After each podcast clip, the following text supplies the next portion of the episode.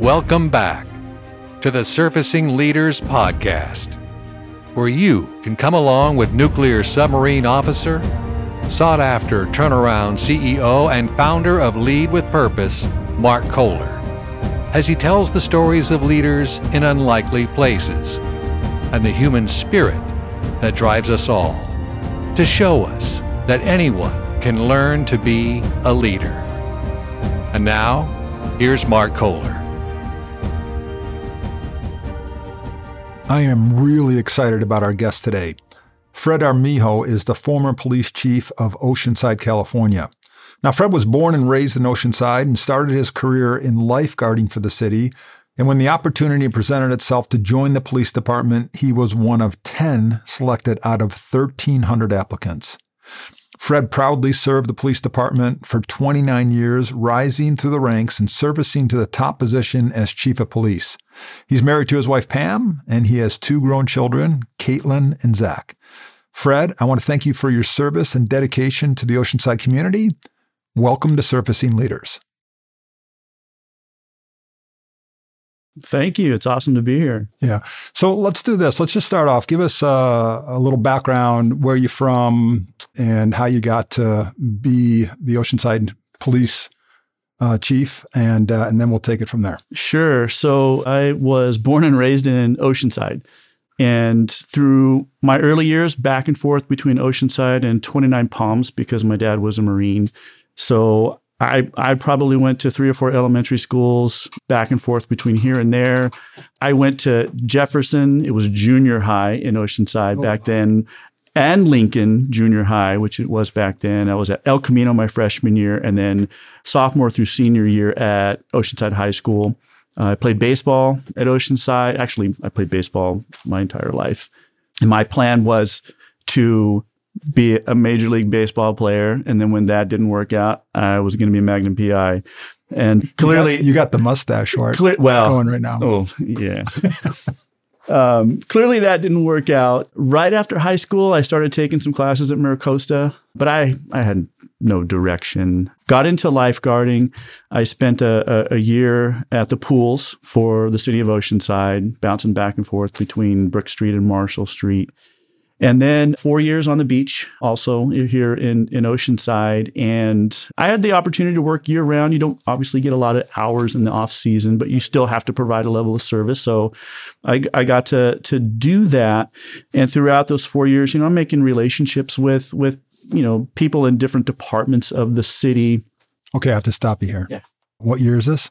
Oh, okay. So I graduated in 1989, Oceanside High School Pirate. And so that year, a pool lifeguard, the other 4 years, a beach lifeguard. And now we're, I think, in the summer of 93. And I wanted something that, obviously I needed a career. I needed something that was steady. I liked the idea and liked the honor of wearing a uniform. Right. Never had any intention of being a police officer. Where'd that honor come from? Probably just the military background from my grandfathers and my dad. So my father's dad was a Bataan Death March survivor. And then my mother's dad, wounded in combat in Korea. And I suppose it has to have been connected to their service that somehow sparked that desire in me. But I never really had a desire to go into the military. I never had a desire to be a police officer. But then this opportunity comes up. And I got to stay on this, though. Yeah. Because this is going around in my head. All right. So this is the time of Baywatch. Right? Yes. Which you're a lifeguard? Yes, it is. Yeah. So here's the interesting thing. So you were a hot body on the beach. And, and I was a body on the beach. You were. So, but yes, right around the time of Baywatch. In fact, every summer there would be lifeguard competitions up and down the state put on by this guy, Scott Hubble, who was a production. He did production work for the Baywatch series, which was I don't know, just kind of neat. But yeah, we're up and down the state doing these lifeguard competitions, rowing dories, doing surf skis, paddle boards, runs, that kind of stuff. Not a David Hasselhoff-esque sort of talent there, unfortunately. Yeah. So just interesting time. I was seeing something the other day, and they had, it was on Pamela Anderson, it's on Netflix, and they showed that Baywatch stuff, and it was so prevalent, not only in the United States, but Germany. Overseas in Germany. Oh, Hasselhoff is big there with Baywatch. Yeah. Yes. Yeah. Yeah, it was nuts. So that's interesting. So you left that beautiful lifestyle. I did. Well, see, one of the things that I did while I was lifeguarding, they were kind of like an exchange program, so to speak. I spent a day with San Diego City lifeguards. I spent a day with Huntington Beach lifeguards. I spent a day with LA County lifeguards. LA County lifeguards, that's Baywatch. And they're a huge organization, lots of full-time opportunities. And where I was at the time, I didn't want to try to go somewhere outside of Oceanside for like a full-time lifeguard benefited sort of position. And in Oceanside, there was a lifeguard captain and 2 or 3 lieutenants. The rest of us were just part-time, like seasonals. So this recruiting campaign started up by the Oceanside Police Department. Okay. And they were looking to hire 10 people. And back then, there was a lot of competition. There was about 1,300 applicants. I was fortunate enough to be one of the 10. What do you think made you stand out to be one of the 10? I don't know. I'm sure I benefited from the fact that I was homegrown. At the time, of the 10 of us, I think I was the only homegrown person. So there's probably an element that gave me some advantage there. Working already as a city employee, you make relationships with people who observe your quality of your work and your character, and that can be helpful during a background investigation. So I'm sure those things helped. Do you think there's anything that happened, as you look back on it now, do you think there's anything you had as a lifeguard that were skills and traits that were transferable to the police department? I would say definitely. I mean, they're both into public service. They're both in the safety-ish sort of field. Correct. And there's a real low level law enforcement responsibilities for lifeguards. The permanent lifeguards had citation powers. So if somebody were violating any of the city codes, they can actually be written a citation by those permanent lifeguards. So real low levels, but there's, a little bit of a nexus there. But I think that, you have to engage with people. Public service is all about engaging with people. And so there's a little bit of a nexus there that can help jump you into that next step, so to speak. Yeah. And I would imagine too, you have to engage with people, and sometimes they're having a good day and sometimes they're not having a great day, even on the beach. And I've been on the beach, a lot over the last 25 years up in Oceanside. And it's interesting. The lifeguards are so good. I mean, you could be sitting there on the beach, maybe having a beer, and they're like, "Hey, you got to get rid of that." Yeah. They don't write you up. No. Yeah. No. Yeah. And so it was that ability to, maybe interact. And then I think just one of the things that I think of is it's ultimately could come down to a life and death decision. Oh, that the lifeguard, it's like really quiet, really quiet. And then it could escalate very quickly for a lifeguard, and then probably same in the police department. Yeah, there's definitely some level of nexus in there. I would say a big difference, though, is that typically in a life-saving situation that a lifeguard is involved in, they're not facing an element of danger focused towards themselves, right? They're facing the element of danger that Mother Nature provides, right? With respect to what's the surf like? What are the currents like? Are we next to the pier? Are we next to the jetties? Is there a boat nearby that's getting close to the surf line? All things that are very hazardous and dangerous, and you have to be mindful, but it's not elevated to the sense that somebody's potentially going to attack you, which does happen on the law enforcement side, unfortunately. So yeah, I mean, I think that's really interesting because, it's the foundation for how decision-making is done today.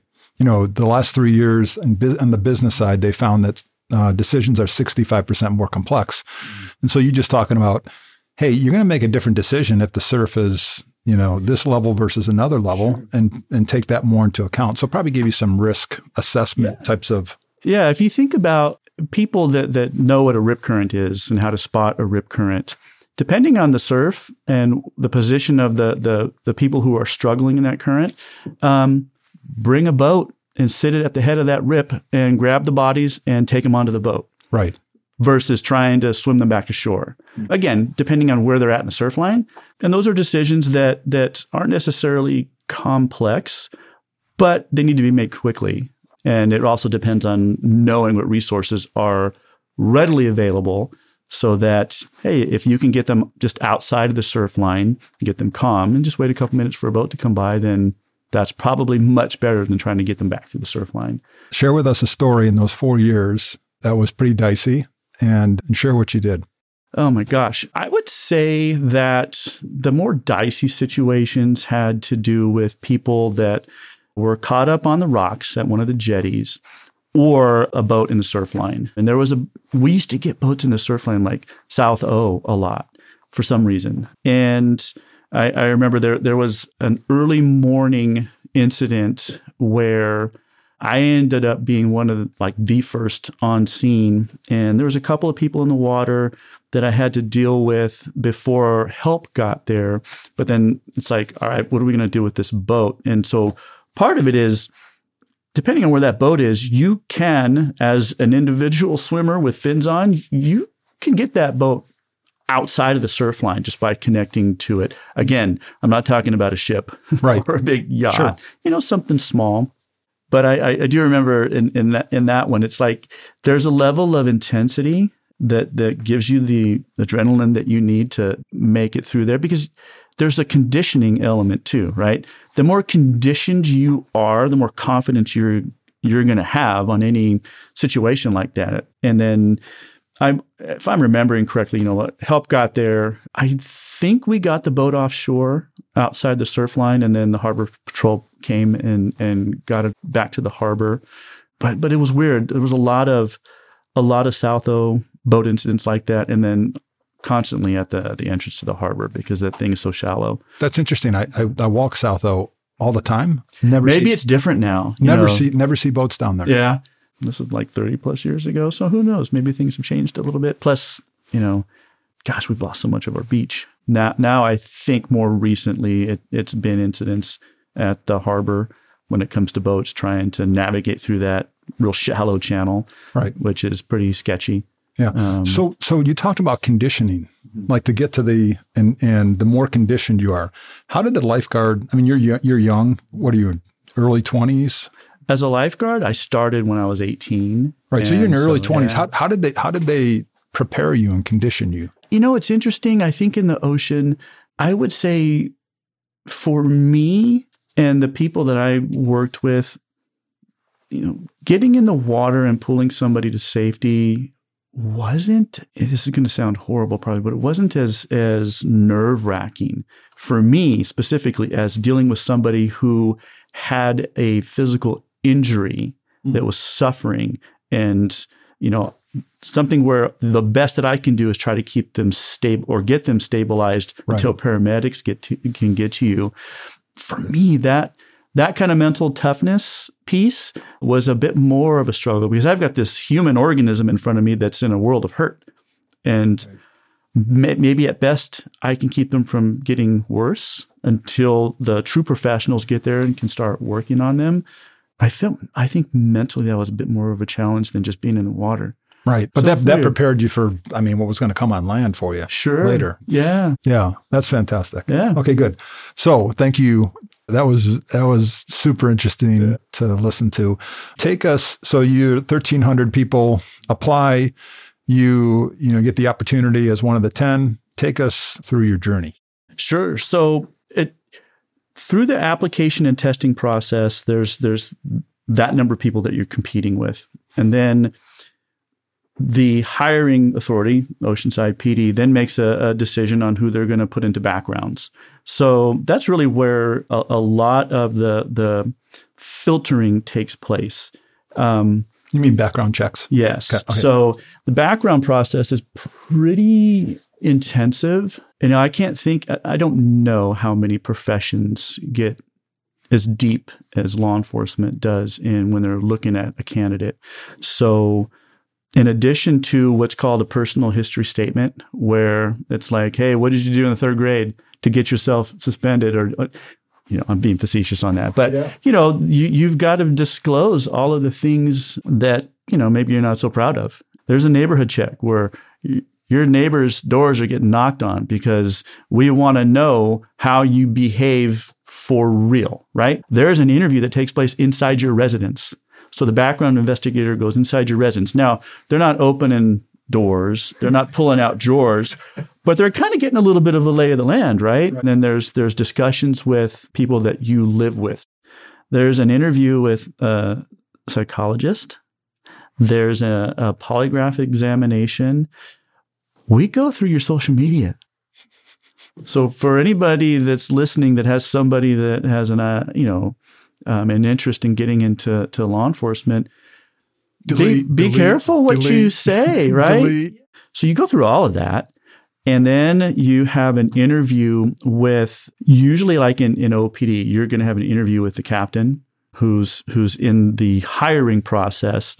And they're going to have read your background report. They're going to know everything that. How long is that interview? That interview can be, it's not overly long. It can be 30, 35, 40 minutes or so. Right. Because really, it's about how do you communicate, you know, and what is your character? We need to hire for character. We'll teach you everything else. Oh. We can't teach you character. You have to bring that. Love that. So there's all that element. So then if you make it past the captain, then it's in the way that the structure was in our department, because it was small enough, then it's an interview with the chief. And if you interview well enough, you walk out of that interview with a job offer. And then there's a couple of steps after that before you're actually hired.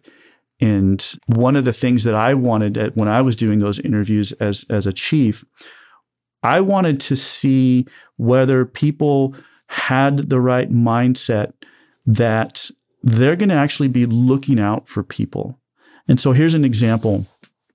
I would provide a scenario-based question, and it would be something like this. As the candidate, I want you to envision yourself on the job as a police officer. You're in your patrol car, you're out and about, and you get a radio call that there's a mom who's there's some kind of family disturbance. You get on that scene, and it's a single mom.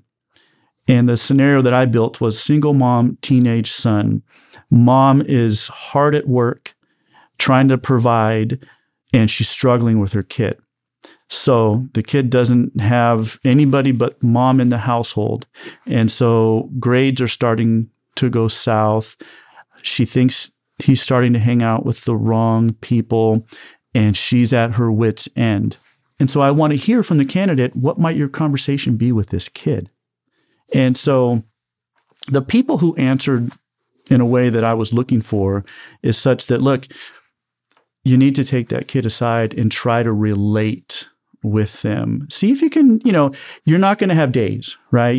Maybe you have half hour, depending on the nature and the dynamics of what's going on. But see if you can get through a little bit and figure out what's going on with that kid. Do what you can to make a connection. Some type of common connection. Something, okay. Right? And part of my language, but what I was looking for is that kid leaving that situation knowing that there's somebody else out there that gives a damn about them.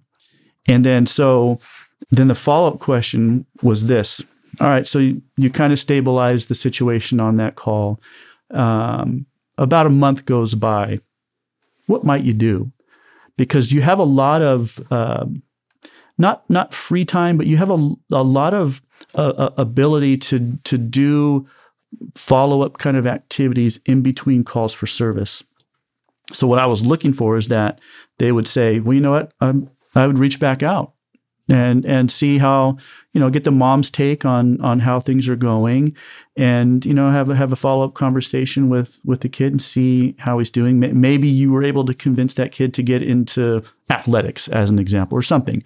But leave that situation with that kid knowing that somebody else out there gives a damn, because in my experience, that might be the only thing that kid needs to change his or her direction in life, right? Love it. And so my questions were based on that kind of stuff. I wanted the kind of people who didn't look at that situation as if, oh, this kid's a brat, he just needs to be put in timeout or whatever, something like sure. you might envision from a couple of decades ago that doesn't solve a problem or doesn't get that family dynamic on a path where there's a higher chance of things kind of making a turn down a better road instead of just being stuck in this cul-de-sac. Oh, let's stop just for a second here. You just laid out a lot of great stuff. How long is the process that you just talked about from the you get the opportunity as one of the 10? They're doing all these different checks, et cetera. What's the timeline of that? It varies. You know, our goal was to have a 2-month turnaround time, but it can vary based on volume.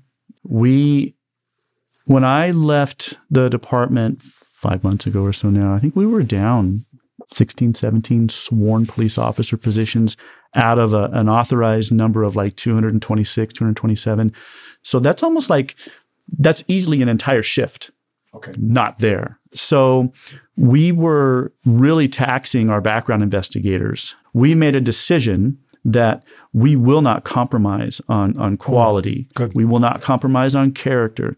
And I would, and I'm sure the leaders that are still doing the work feel the same way, that, you know, if we have to run lean, we're going to run lean. We're not just going to put somebody in this kind of position because they have a pulse. It's important that we find good quality people, because if you don't, you're going to have bad outcomes. For sure. You've seen examples of that across the country. You're going to pay one way or the other. Yeah. How many calls a year? Oh, there's over 100,000 calls a year. And, I think we average... How many are 911? In the 70,000 range. Yeah, it's crazy. 70,000? Yeah. Wow. Yeah. Talk about walking into disruptive environments. All the time. And yes, you know, as you continually develop your skills and abilities as a police officer, you get better at handling the baggage, but it's far from where it needs to be when it comes to the mental wellness of officers. And I shouldn't focus on officers, because dispatchers are on the front lines. Wow. They're just not physically there. Our community services officers, and I'll explain more about that, they experience a level of that. The field evidence technicians who do the crime scene processing and respond to calls, they experience. You don't really work for the police department and are protected and shielded from the kinds of traumas that the frontline crew face, because there's like these shared traumas that exist. So no one's really immune to it, but you do have certain positions that are truly on the front lines. And it's not just officers, it's others as well. I just want to make a couple points here for people who are listening, because some of the keynotes that you put down that every human being needs to be aware of. We say everyone in a company is a leader. So if you have 500 employees in your company, person who's been there, the owner of the company is a leader, but the person who's been there for a day is a leader too.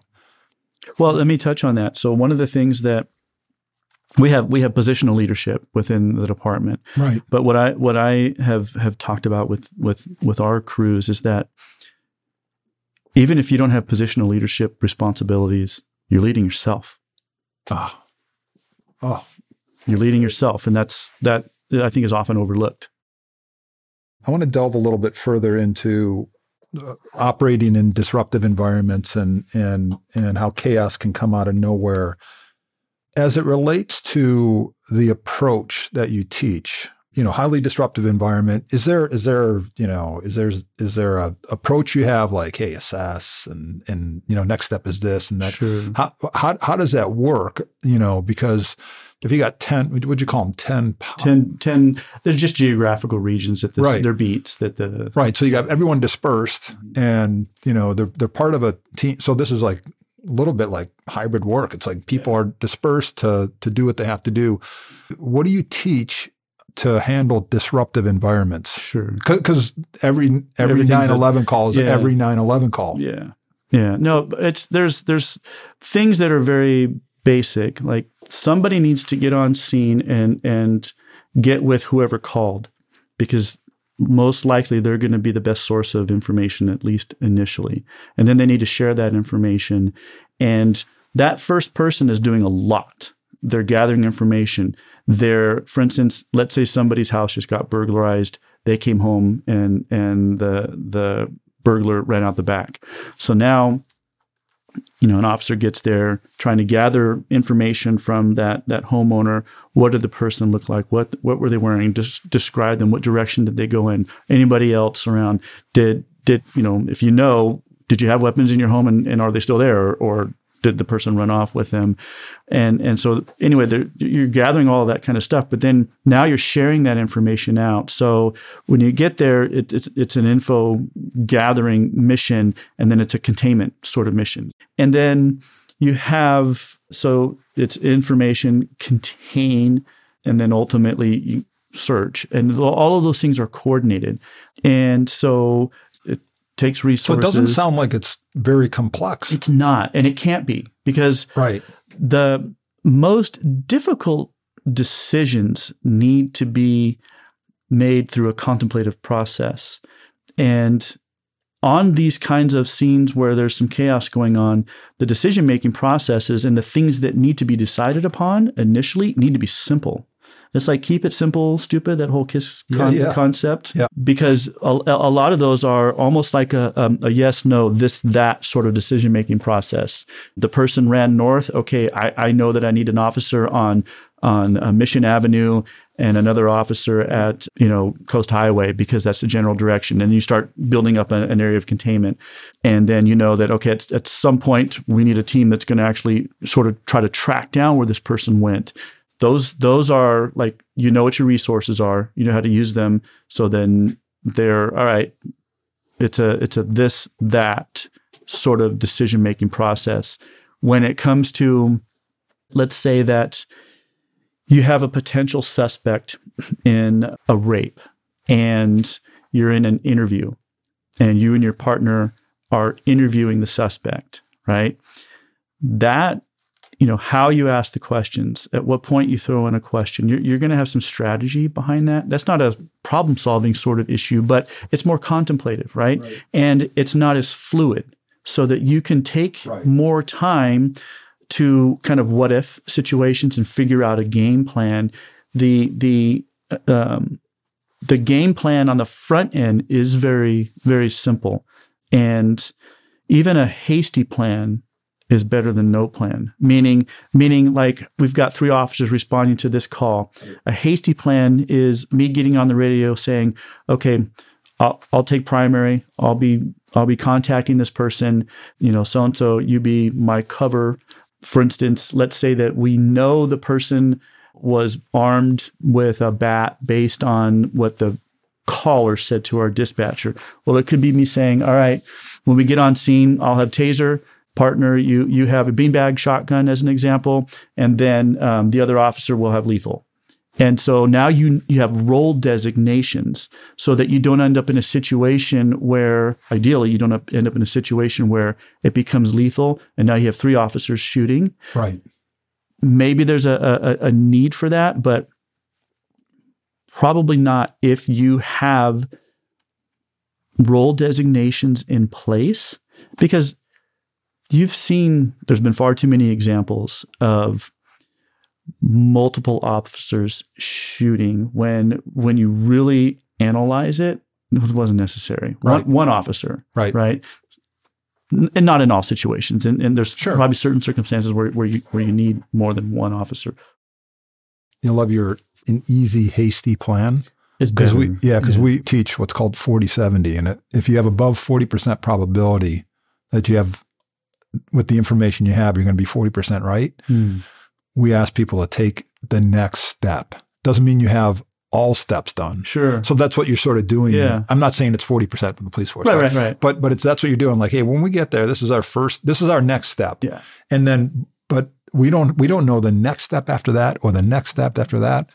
And then it's just shifting it, but you have at least a first thought. Yes. And 70 is, if you waited till you get above 70, you waited too long. Okay. Just for the next. And the thing that we tell, you know, businesses is, hey, when you're going to make a $10 million loan, that's got to be 100%.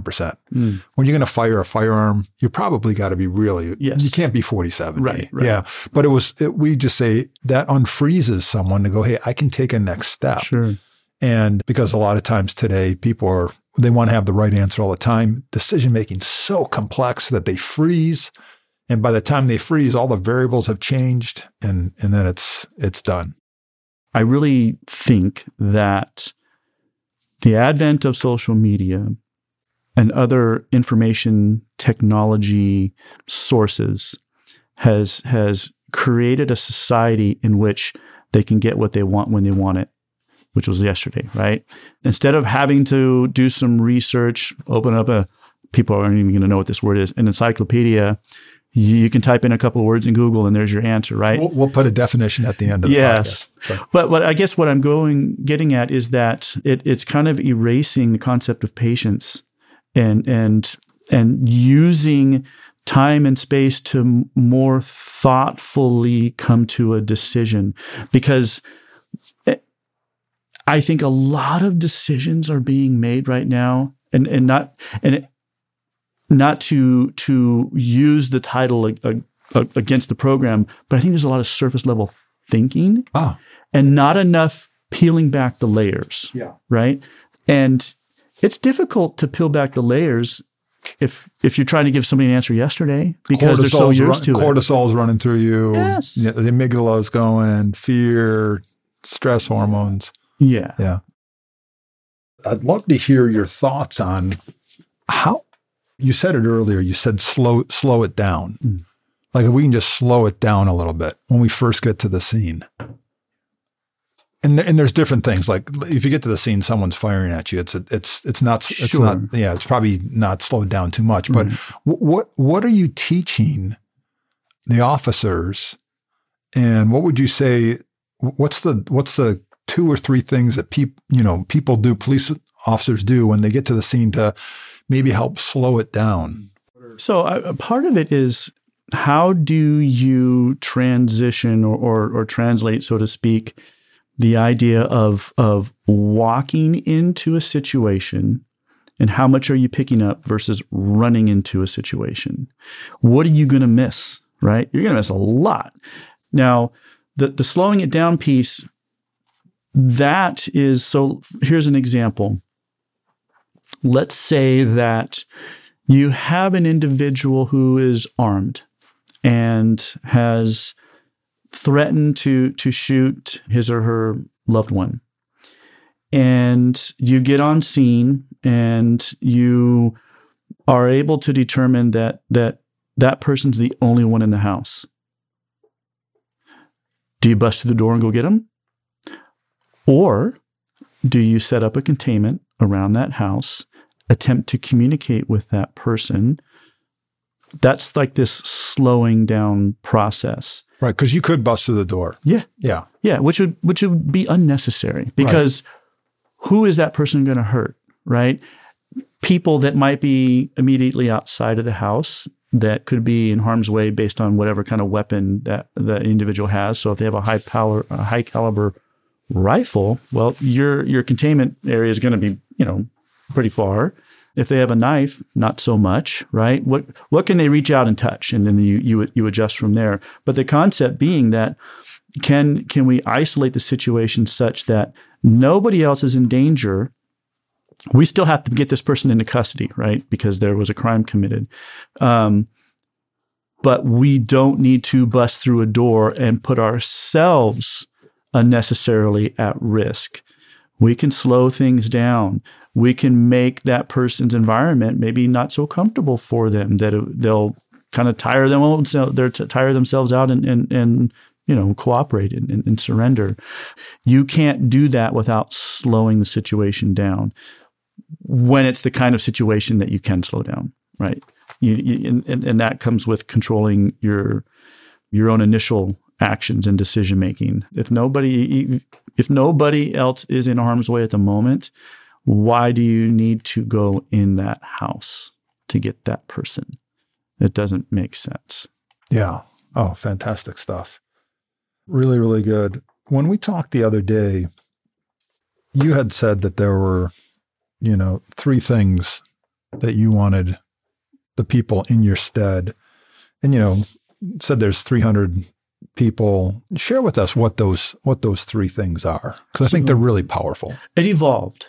And so I'll share with you briefly the evolution was that when I started in the position as chief, I started doing weekly video updates, just a solo little mini podcast that I would email out to everybody in the department, because I wanted people to hear directly from me, not just organizational updates, but also it gave me the opportunity to recognize good work.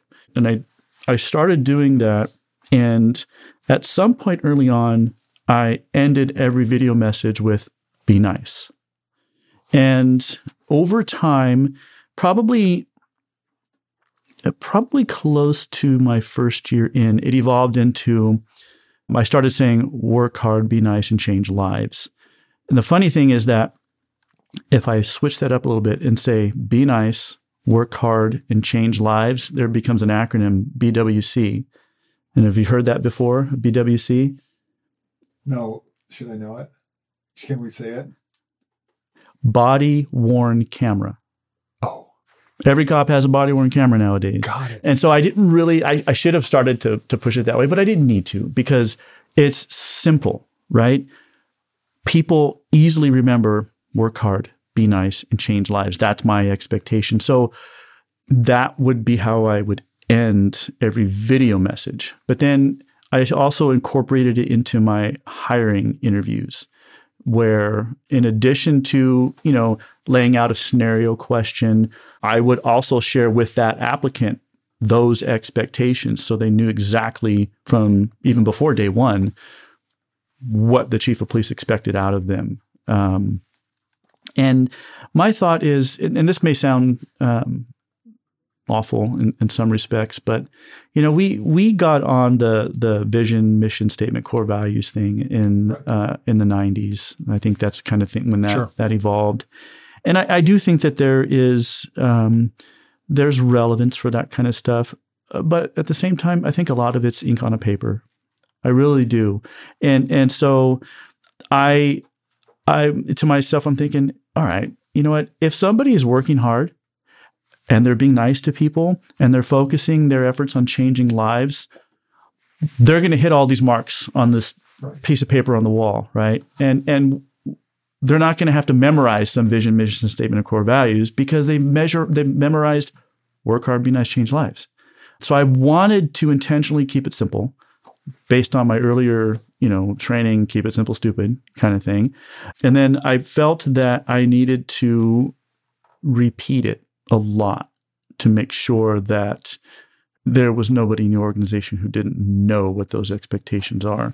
And so I like I said, I evolved that message on the video messages over the course of several months. And then probably for the last dozen or so video messages, it was solidly in there as a closer.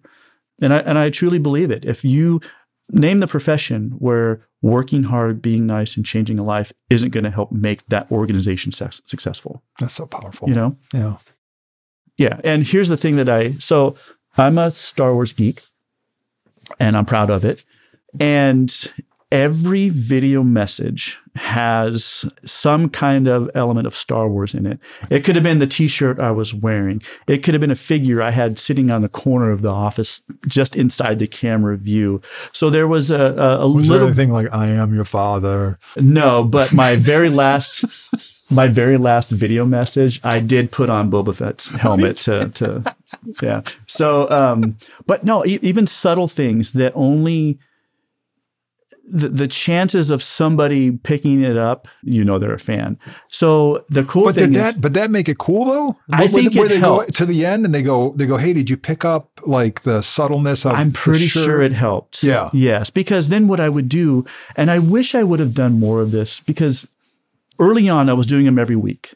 And then at some point, it's like every couple of weeks. And then it was like every month. And it's like, I need to build the infrastructure for me to do this every week, because I think it's important. And I didn't. And if I were to redo it, I would focus on that so that my messages were coming out.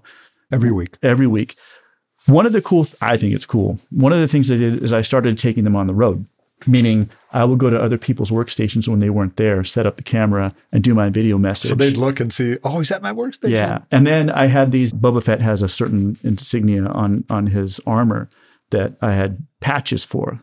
So I would pin that up at their workstation so you can kind of see it in the background. But then when they came in, they'd have that as a little, I don't know, memento or just awesome. Some geeky little thing. But I did it because I wanted to find another way to get people to watch the videos and create a little bit of buzz. Now, was it an organizational buzz? I doubt it. But there's certainly an element out there. A little bit like Find Waldo. You know, I'm going to watch this video to the end. Oh, you know? I did one where, so we have this saying, Service with Pride, that's on the cars. I put together this magnetic strip. And it said, "This is the way," which is a reference in the Mandalorian series. Yeah. And I put that on the car, and that was what was in the Easter egg in the background of the video. Awesome. But I figured, you know what? I know that the longer I speak, the more people I'm going to put to sleep. So I need to keep these things like 3 to 5 at most. And then I want to do something where some people will get a kick out of it. You know, I wanted an element of not serious. Right. You know, and then I think it's super important for the leader, for people to be able to see the leader as just another person. Authenticity. And I think me being a Star Wars geek kind of helped, like, you know, people have their own, you know, geekisms, so to speak. And that's just mine. And I figured, you know, I'm going to do that because I'm just as human as the next person. And I want people to see that, you know? Right. So. The other day we were having a conversation and you talked about how you love leadership, some of the investment that was made in you and some of the courses that you went to, you know, in Boston and Israel. Take us through those. Take us through like what the course was, why it was important that you went there and you know, things that you learned. So the course in Boston was the Senior Management Institute for Police. It's a 3-week program. It's actually held at Boston University, so we stay in the dorms there. But what happens is you're surrounded by leaders who are typically in at least a management level position in the organization, and you're exposed to high-level thinkers from MIT, Harvard, Yale, Princeton. And I think I shared this with you, you know, the concept, every at least in California, there's mandated training that goes on in terms of, you know, what has to take place in an academy, and then what has to take place on some level of frequency. Racial profiling training is one of those. And for me, as a younger officer going through those things, you know, it can be a little bit off-putting in the sense it's like, as I think to myself, knowing who I am, it's like, I'm not a racist. Why do I need this training? I don't care what people just need to live their lives, and if I can help them do that, then that's my job, right? And so I was exposed to a concept at this program in Boston where they really focused on the bias side. That whole concept really opened my eyes to, hey, look, we need to really talk more about biases and do what we can to acknowledge those biases and not let them impact how we interact with people, so that we're creating situations where it's unfair, right? And so we got exposed to a lot of different stuff. That was like one of my biggest takeaways. Probably a couple of years after that, in 2013, I got to go to Israel. It was a part of the Western States Counterterrorism Seminar, sponsored by the ADL. There's about 15 law enforcement executives from the West Coast, a couple of sheriffs, some chiefs of police. I was our admin captain at the time, and I was fortunate enough to go. I think I shared with you, the idea of going to Israel was very intriguing to me, but I was scared. I was scared that we were going to be flying in and it was going to be an RPG hit the plane, you know, that kind of stuff. And then once we're there, it's like, oh my gosh, you know, because there's conflict, right? Yeah. I got there and the first morning I went on a run through the streets of Jerusalem and I'm like, this is just like New York, just without the high rises. And then I felt safe, which I didn't envision feeling in the lead up to this. But what was cool was that we're on this tour. We're getting like incident debriefs and discussions from IDF officials and National Police Force officials. We got tours from Eilat at the southern tip. It's like there's a fence line border with Egypt right there, all the way up to the Golan Heights where Hezbollah's on one side. And at the time, Syria was just starting to kick off, and you could actually see plumes way, way off in the distance. What year is this? This is 2013. Yeah. And what one of the takeaways that I got from that I wasn't ever able, I didn't put enough effort into trying to bring this concept to OPD, but they drill and drill and drill. Drilling's different than training, right? Training is you're learning concepts, right? Maybe you have to demonstrate the concept. Drill, you're putting into action. Now, it may be that it's still simulation based, sure, but drilling, it's like, all right, here's the study. Now here's the test. Right. And I think drilling really does kind of push into that repetition space. And if you drill, what I saw when I was back there, drilling makes so many things second nature and things evolve in a way that everybody else involved knows what's next. Right. And how to address and deal with that. And so I think the concept is so close to repetition. Right. But it's drilling. And one of my regrets is not trying to figure out how we bring that into this profession so that it's hey, yeah, we've done the training piece. That's educational. That's put into action. Right. Into action, but not at that kind of real life level, just a step below it. The biggest leadership, the most intense, I would say, is the FBI Academy in terms of, I went there at the end of 2019. That's a 10-week program. You live there at the academy. You're taking undergrad and graduate level courses, and you have to produce work. And it's a variety of concepts. So the FBI was trying to push wellness. So there were some courses on wellness. They had courses on crisis communications, both in terms of like if you are the public spokesperson and something bad happened, how do you deliver messages and keep the community informed, as well as, you know, how do you deal with communicating with people in crisis. Physical fitness. Oh my gosh, they're like on the leading edge of fitness, and their facilities were awesome. No donuts. That's a bad old. No, I'm pretty sure there were donuts, but I took it at like I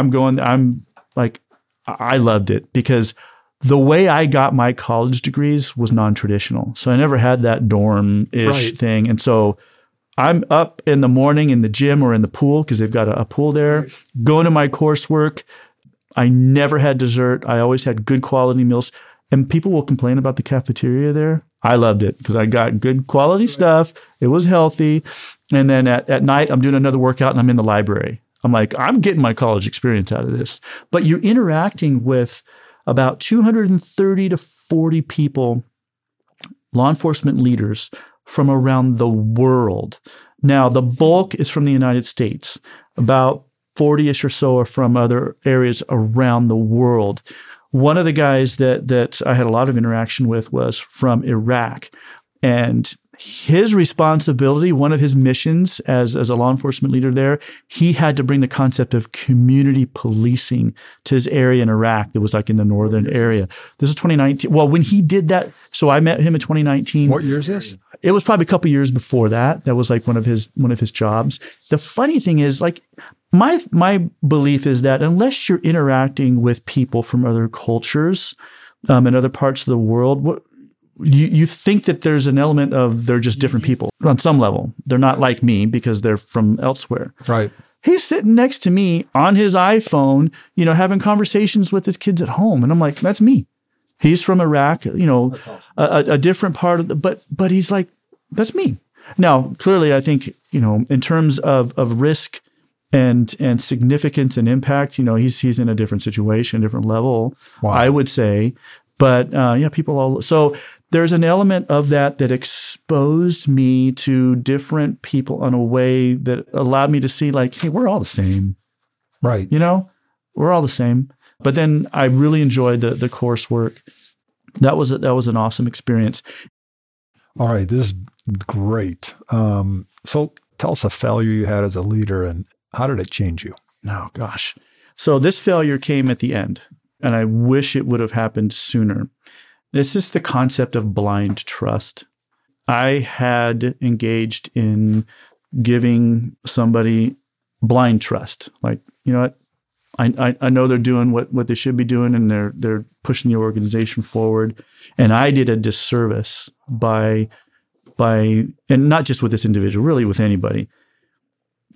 I believe we all need something outside of ourselves to help kind of keep us honest. And that doesn't have to be done in a way where somebody's looking over your shoulder. There's a way to do that, I truly believe, where, you know, you're just sitting down and getting like updates and situational updates and, you know, progress reports, and using those as elements and opportunities to kind of coach the person if needed. But at the same time, making sure that you're staying aware and that systems, processes, programs, initiatives are actually moving forward. I learned that too late. But before I left, I made it a point to share with leaders what I thought were some of my failures at the department, hoping that they don't make those same mistakes. I would say another one, it has to do with this concept of stick-to-itiveness.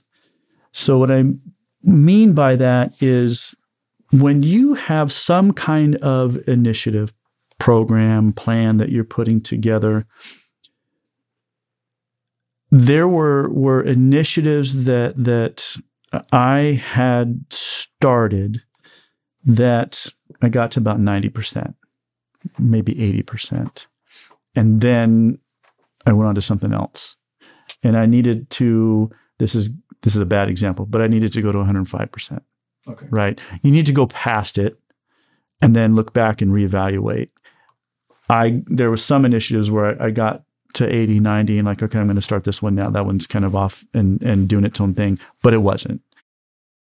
Yeah. So how do you think being I don't even know if it's the right term anymore. Is it police person now? Well, no, now it's a farmer. Farmer. So I've, you know, after I retired, I had thought even before retirement that when I do retire, I want to try to engage in something different. Because I feel like I'm the kind of person who my mind needs, I'll just use the word problem. My mind needs problems to work on. And I feel if I'm not engaged, then I'm going to be wasting my life. Right. And so we have a couple of acres in Montana, and there's a hay pasture on it that I'm gonna learn how to farm. My wife and I already went to this Montana State University has an agricultural research lab that's like 20 minutes away from us, and they hosted an event when we were there last week that we went to, and it's amazing when you don't think about it, but it's not just put a seed in the ground and watch it grow. Right. There truly is a science behind this that needs to be learned, you know, if you want to be successful. So I'm looking forward to that sort of next chapter. I think I'm a former police person, maybe. I mean, you do something 29 years, it never truly goes away. Right. But not that I want it to. I want to engage in something different as like a second career. We just started doing some work with one of the number one leaders in the world for seeds. No way. Yeah. Illinois Seed Foundation. Uh-huh. And it's fascinating. Yeah. Yeah. They produce the seed that 50% of the sweet corn that's eaten in the United States is produced. And I've started learning some stuff about, and they have all backgrounds. Yeah. In exactly what you're talking about. They went to Idaho and they did all of the Cornell and how to make beets and like you said, it is, you know, it is way more because is there a drought year? Is it this? What's the chemistry in the soil? Yeah. You know? Oh my gosh. Yeah. So it's not like. So we'll keep you updated. Yeah. And we'll bring you in a couple meetings. So. Yeah. I'm looking forward to it because I know that it's not just, you know, getting a little tractor and moving soil. I know that there's stuff that I don't know that I need to learn that I'll figure out, right? And I'm looking forward to that. Yeah, that's great. Awesome. What are leadership skills that you use daily or you used daily, because now you're going to be a farmer, but that you use daily that you can share with the audience? So I think it's important that you never put somebody in a position that you're not willing to occupy yourself. Right. So if something needs to get done, don't ask somebody else to do it if you wouldn't do it yourself. In any opportunities that you can reasonably seize upon where you're interacting with the people doing the work, do that. Because you don't want people to just see you as, you know, you're the leader of the organization. You want people to see you as, oh, they're human too. Right? Because then maybe when there's some kind of message that you're trying to deliver, they're not going to be stuck on that's just the talking head. It's like, oh, he was in our briefing yesterday, you know, asking questions and answering questions. I think that's important. The other piece is put people in positions that expose them to things that maybe they're not necessarily comfortable with, but they're going to need those skills as they rise higher in the organization. So the example about the Police and Fire Commission meetings where captains are doing that level of presentation and interaction, I think is important. And then the other thing I think is super important is whenever, and most decisions I think fall into this category, whenever your decision-making process can be inclusive, make it so. Most decisions in an organization aren't just some person at the top saying, this is what we're going to do. It's after you have collective thought. Because if I come with an initiative, right, and I present it to the management team, they need to be able to pick it apart. And if they find a weakness, shame on me for not having seen it, and let's figure out how to shore it up. The more, I think, people that can reasonably be a part of those decision-making processes, the higher likelihood you're going to come up with good stuff. Right. And you're going to have more buy-in because they had a seat at the table, right? Right. And that's super, super important. Where there's participation, there's buy-in. Yeah, yeah. And I think what I tried to tell people, it's like, it's important to get the right people on the bus, but it's more important to get the right people in the right seats on the bus. Right. Because someone might believe that they're ready for this particular seat, but organizationally, maybe not. Maybe they need to be on this other seat. And over time, they'll get into that seat. And you have to pay attention to those kind of things. And those are things that I think are super, super important. Well, listen, this has just been fantastic. We thank you for your time. We thank you for your 29 years of service and impact to Oceanside community. And I really love the, you know, work hard, be nice, and change lives. So again, thank you so much for being here, Fred. Appreciate it. You're welcome. This is awesome. I appreciate the invite. Thank you. Thanks for joining Marc today. And remember, new episodes of Surfacing Leaders will be available every other week where you can become inspired, gain confidence, and learn leadership right where you are. Until next time, make it a great day.